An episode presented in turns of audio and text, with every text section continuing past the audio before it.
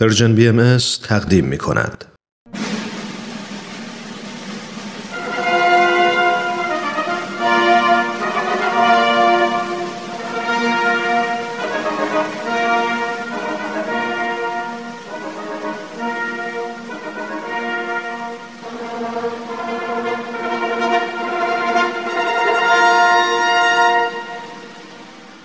تاریخ به روایت مورخ من کتاب تاریخ نبیل رو از ترنم دوستم گرفتم که بخونم. این کتاب یه قسمت از تاریخ ایرانه که تا حالا نشنیده بودم. کتابو که باز کردم خود نبیل که اونو نوشته شروع کرد با من حرف زدن. خیلی عجیب بود ولی خیلی هم برام جالب بود. این تاریخ یه بخش از کاری از گروه نمایش رادیو پیام دوست تهیه کننده و کارگردان امیر یزدانی. فصل دوم.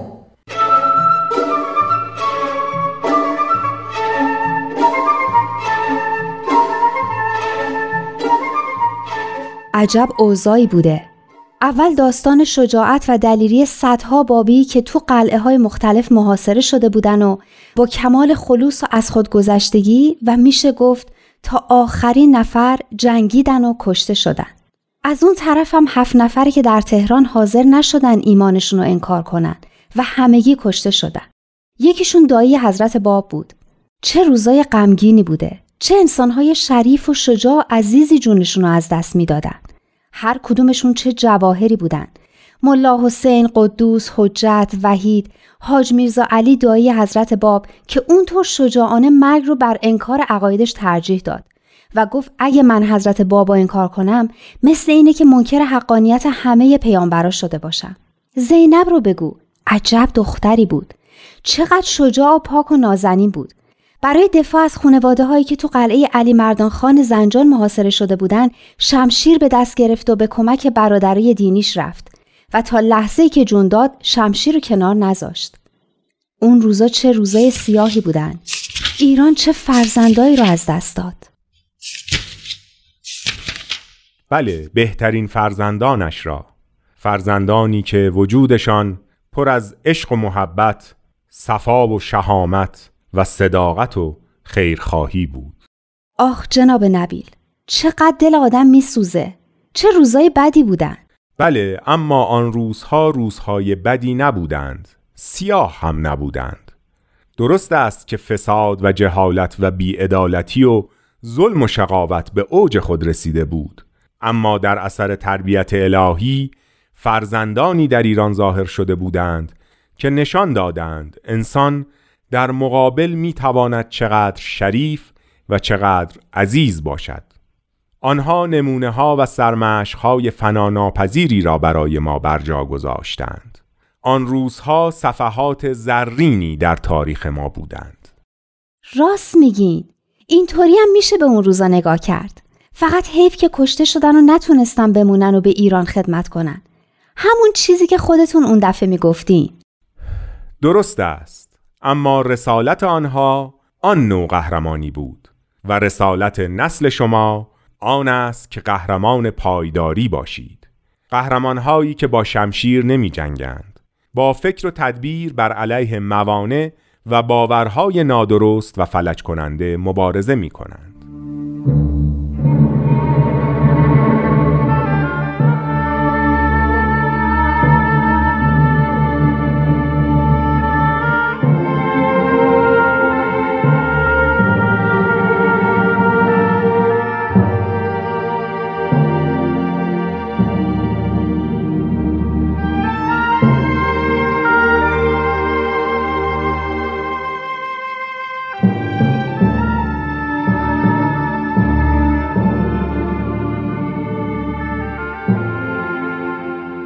داستان قلعه های تبرسی و نیریز در سراسر کشور منتشر شده و همه را دچار حیرت و تعجب کرده بود. مقامات کشور با دیدن ضعف و ناتوانی قوای دولتی در مقابل مردم غیر نظامی و تعلیم ندیده دچار ترس و نومیدی شده بودند. آنها می‌دیدند که با اینکه ملا حسین و وحید و یارانشان به قتل رسیده اند کسی که این شجاعت بینظیر را در قلب پیروان خود ایجاد می کرد زنده است و آین او نه تنها از بین نرفته بلکه مخالفت ها و ممانعت ها محبت و فداکاری پیروان آین جدید را بیشتر و پیشرفت آن را سریعتر کرده است. این بود که صدر اعظم ناصر شاه که تازه به تخت نشسته بود فکر می کرد که تا حضرت باب در این جهان باشد این آتش خاموش شدنی نیست. صدر اعظم ناصر شاه یعنی امیر کبیر دیگه. درسته؟ بله امیر کبیر خیال می کرد که اگر قوه محرکه این نهزت یعنی حضرت باب از میان برود این آتش خاموش می شود برای همین مشاورین خود را دعوت کرد و این فکر را با آنها در میان گذاشت و گفت ببینید سید علی محمد باب چه هنگامه ای به پا کرده. چطور قلب های مردم را به تسخیر خود درآورده. من معتقدم که فتنه و آشوب مملکت با قتل سید باب خاموش خواهد شد. ببینید چقدر از سربازهای ما در واقعه شیخ تبرسی کشته شدند چقدر زحمت کشیدیم تا فتنه مازندران را خاموش کردیم. اما ناگهان شعله‌ای که در مازندران خاموش شده بود از سرزمین فارس زبان کشید و فتنه دیگری برخاست. مردم به بلا و عذاب و سختی مبتلا شدند. هنوز شعله جنوب را خاموش نکرده بودیم که اینک آتش شعله از شمال زبانه کشیده و زنجان و اطرافش را گرفته. درست فکر کنید هر چاره ای به نظرتان می‌رسد برای درمان این بیماری به من بگویید. تنها هدف من این است که فتنه و فساد در مملکت ایران از بین برود و امنیت و آرامش برقرار شود. به نظر من امیر کبیر اصلا صورت مسئله رو اشتباه فهمیده بوده. مردم عادی به خاطر قیام حضرت باب به سختی دچار نشده بودند حکومتگرای فاسد و بیشتر از اونا علمای دنیا دوست به زحمت افتاده بودند که می‌دیدن مردم دارن به سرعت از تار انکبوت فساد و استبداد اونا خارج میشن. بله به نکته خوبی اشاره کردید. خیلی مهم است که ما مسئله ای را چطور مطرح کنیم. امیر کبیر مسئله را فقط از دید امنیت می‌دید. اما بابی ها که امنیت جایی رو به خطر ننداخته بودن. اونا فقط داشتن از خودشون دفاع می‌کردن. اگه نظام عادلانه تر و نظم و قانون درستی در ایران برقرار بود و علما به نفع خودشون هر کاری که دلشون می‌خواست انجام نمی‌دادن این حوادثی که امیر کبیر ازشون ناراحت بود پیش نمیومد بله حق با شماست. اما امیر کبیر اطلاعات خود را از همین نوع آدم ها دریافت می کرد. اصلا امیر کبیر تا چه حد بابیا یا آین بابی یا حضرت باب رو میشناخت خیلی بده که آدم بزرگی مثل امیر کبیر بر اساس شایعات و اطلاعات و تعبیر و تفسیرهای یه عده آدم نادون یه همچین تصمیمای مهمی رو بگیره من هم کاملا با شما موافقم که قبل از هر کار باید دقیقا در مسائلی که منجر به حوادث مازندران نیریز و زنجان شده بود تحقیق می کرد و با آین بابی و اهداف و تعالیم آن به طور دقیق تری آشنا می شد. اون وقت به نظر من تاریخ از یه مسیر دیگه ای می رفت. هم ایران از قرنها رنج و خفت نجات پیدا می کرد هم به احتمال زیاد خودش دچار اون سرنوشت شوم نمی شد. به هر حال اراده الهی چیز دیگری بود. همانطور که حضرت باب به منوچهر خان معتمد و دوله حاکم اصفهان فرمودند اراده الهی این نبود که امر خودش را با زور و قدرت توانگران پیش ببرد. بازم خوبه که امیر کبیر یه جلسه مشورتی تشکیل داد. بقیه چی گفتن؟ همه سکوت کرده بودند. فقط میرزا آقاخان نوری که در آن زمان وزیر جنگ بود گفت اگر بعضی شورش طلبان در گوشه و کنار مرتکب کارهایی شدهاند و فتنه و فسادی برپا کرده اند به سید باب چه ربطی دارد؟ من خیال می کنم کشتن سیدی که گرفتار و محبوس است ظلمی ظاهر و ستمی آشکار است. مرحوم محمد شاه هیچ وقت به سخنان دشمنان سید باب گوش نمی‌داد و هر کس از سید باب بدگویی می کرد محمد شاه اعتنایی نمی کرد آفرین به میرزا خان نوری. یه بارم حرف حساب زد. اما امیر نظام از جواب وزیر جنگ اوقاتش تلخ شد. امیر نظام یعنی همین امیر کبیر؟ بله به امیر کبیر امیر نظام هم می گفتند امیر نظام اوقاتش تلخ شد و گفت این حرفها با حالت امروزی ما مناسبتی ندارد. امروز مصالح حکومت در خطر است. نباید گذاشت این انقلابات پی در پی رخ بدهد. مگر کشته شدن حضرت امام حسین برای چه بود؟ غیر از این بود که برای حفظ مصالح مملکت بود. آنهایی که حضرت امام حسین را شهید کردند کسانی بودند که به چشم خود دیده بودند که آن بزرگوار نزد جدش رسول الله چه مقامی داشت و تا چه اندازه پیامبر اکرم نسبت به آن حضرت محبت داشت.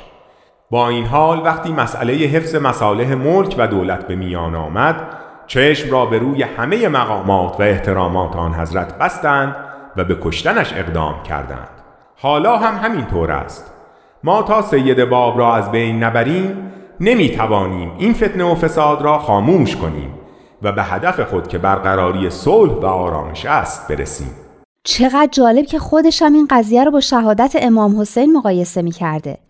یعنی می‌دونسته داره چه کار ظالمانه ای می‌کنه. اما با این حال به خیال خودش مصلحت کشور رو به حقیقت و عدالت ترجیح میده.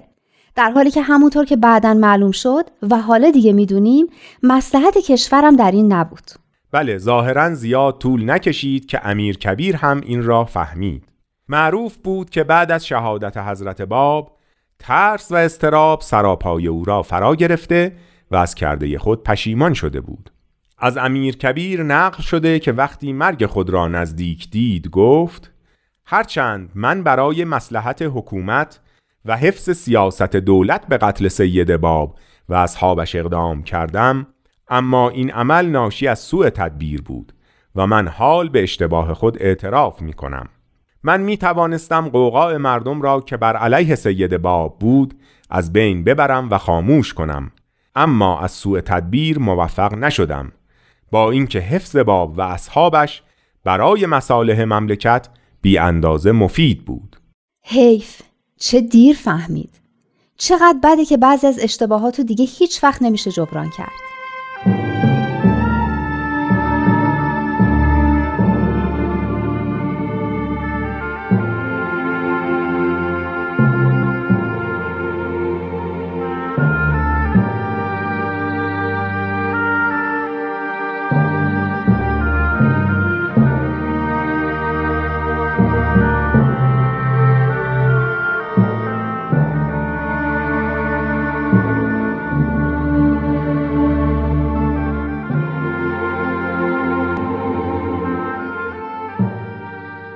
باری امیر نظام بدون آنکه اعتنایی به صحبتهای وزیر جنگ بکند. یعنی همون میرزا خان نوری؟ بله امیر نظام توجهی به صحبتهای او نکرد و به حاکم آذربایجان یعنی نواب حمزه میرزا فرمان داد که حضرت باب را به تبریز احضار کند. اما به شاهزاده نگفت که منظورش از آوردن حضرت باب به تبریز چیست. حمزه میرزا شخصی بود بی نهایت خوشرفتار و رقیق القلب. وقتی فرمان امیر نظام به او رسید خیال کرد که مقصود از آوردن حضرت باب به تبریز آن است که آن بزرگوار را از زندان آزاد کنند و به شهر و خانهشان برگردانند. این بود که فرمان امیر نظام را اجرا کرد و شخص مورد اعتمادی را با چند معمور فرستاد تا حضرت باب را از زندان چهریق به تبریز بیاورند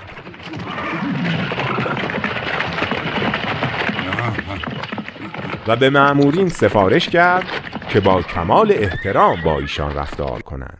چه آدم خوبی بوده این حمزه میرزا. یه آدم خوب دیگه تو دستگاه قاجار. پس همشون هم آدمای بدی نبودن. البته هیچ وقت نمی شود درباره یک عده حکم یکسانی را داد و همه را مثل هم دانست. قبل از آنکه معمورین حمزه میرزا وارد چهریخ شوند حضرت باب همه الواح و نوشته های خود را جمع کرده و به اضافه یک قلمدان و انگشترهای عقیق و مهرهای خود در جعبه گذاشتند و به ملا باقر که از حروف حیبود دادند.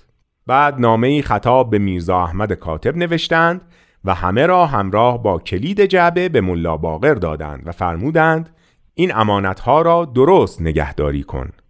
آنچه در این جعبه قرار داده ام اشیاء مقدس و نفیسی هستند.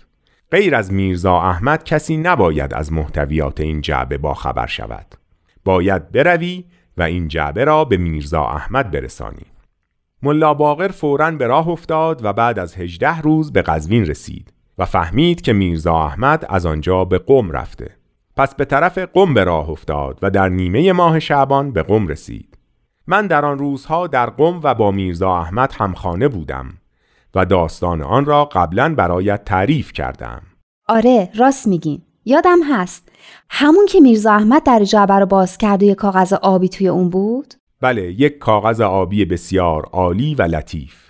حضرت باب روی اون کاغذ با خط شکسته و به صورت هیکل انسان 500 مشتق از مشتقات کلمه بهار رو نوشته بودن. آن نوشته طوری بود که به نظر چاپی می آمد. زیرا با خط خیلی ریزی نوشته شده بود. به طوری که از دور گمان می کردی مرکب را روی کاغذ مالیدند هیچ کاتبی نمی توانست ورقه ایمانند آن بنویسد و ما از دیدن آن خیلی تعجب کردیم. میرزا احمد همان روز از قم به طرف تهران حرکت کرد.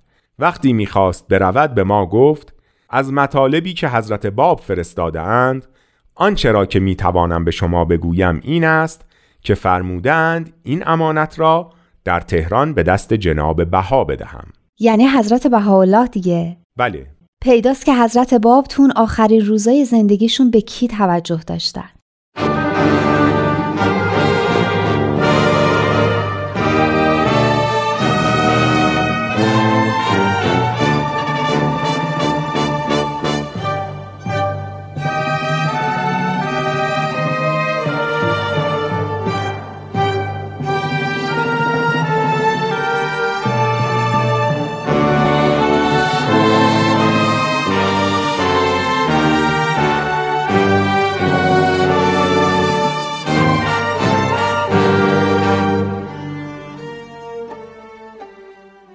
معمور حمزه میرزا حضرت باب را با کمال ادب و احترام حرکت داده و وارد تبریز کرد.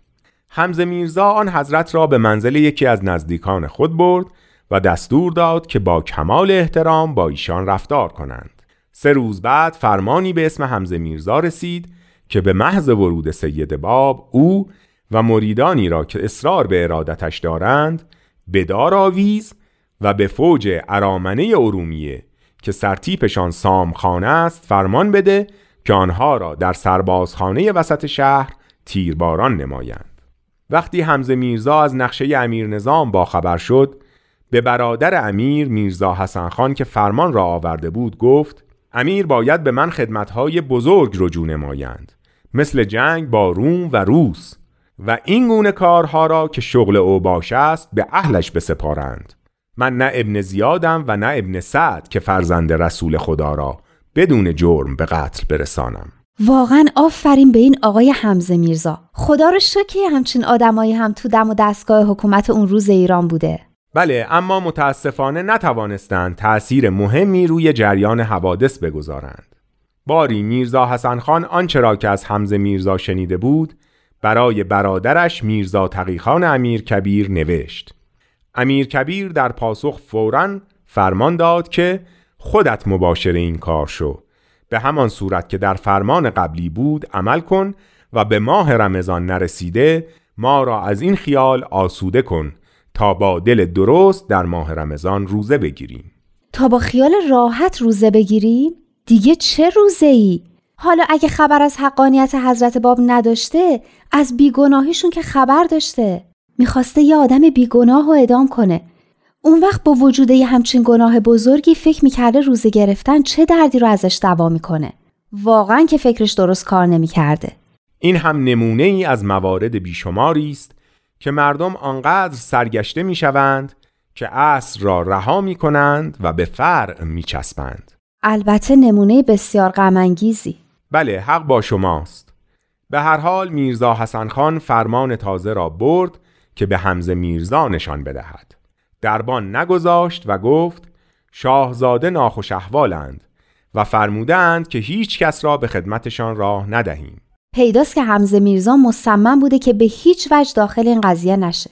بله اما میرزا حسن خان معمور خود را فرستاد و به او گفت برو و سید باب و هر کس را که با اوست به سربازخانه بزرگی که در میان شهر است بیاور و در یکی از اتاقهای آن جای بده. به سربازهای فوج ارامنه که تحت فرماندهی سامخان هستند هم بگو که ده نفر در مقابل آن اتاق بنشینند و سر ساعت عوض شوند تا فردا صبح. آن معمور طبق دستور میرزا حسن خان عمل کرد و حضرت باب را بدون امامه و شال کمر که علامت سیادت بود با جناب آقا سید حسین یزدی حرکت داد. از اجتماع مردم قیامتی برپا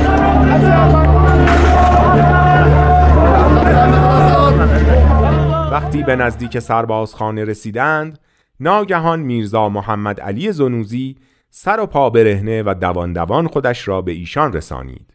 جونم انیس. بله دیگه. مگه میشه حضرت باب رو به تبریز ببرن و انیس خودشو به ایشون نرسونه؟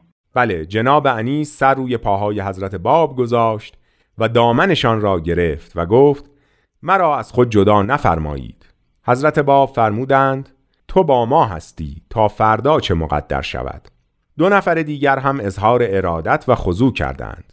معمورین آنها را هم گرفتند و هر چهار نفر را در یکی از اتاقهای سربازخانه جا دادند. فوج ارامنه هم معمور نگهبانی از آن اتاق شدند. آنطور که آقا سید حسین یزدی نوشته در آن شب سروری در حضرت باب بود که سابقه نداشت. در نهایت شادی صحبت می کردند و از جمله فرمودند شکی نیست که فردا دستور قتل مرا خواهند داد. اگر از دست شماها باشد بهتر است و گواراتر. یکی از شماها برخیزد و به زندگی من پایان دهد. همه گریه کردیم. حتی تصور این که با دست خود به زندگی مولایمان پایان دهیم برایمان غیر ممکن بود. میرزا محمد علی زنوزی برخاست و گفت به هر نحو که بفرمایید عمل می کنم ما دست میرزا محمد علی را گرفتیم و مانع او شدیم. ولی حضرت باب فرمودند همین جوان که برخواست تا اراده من را اجرا کند با من شهید خواهد شد. من او را انتخاب کردم تا سهیم من در رسیدن به این تاج افتخار شود.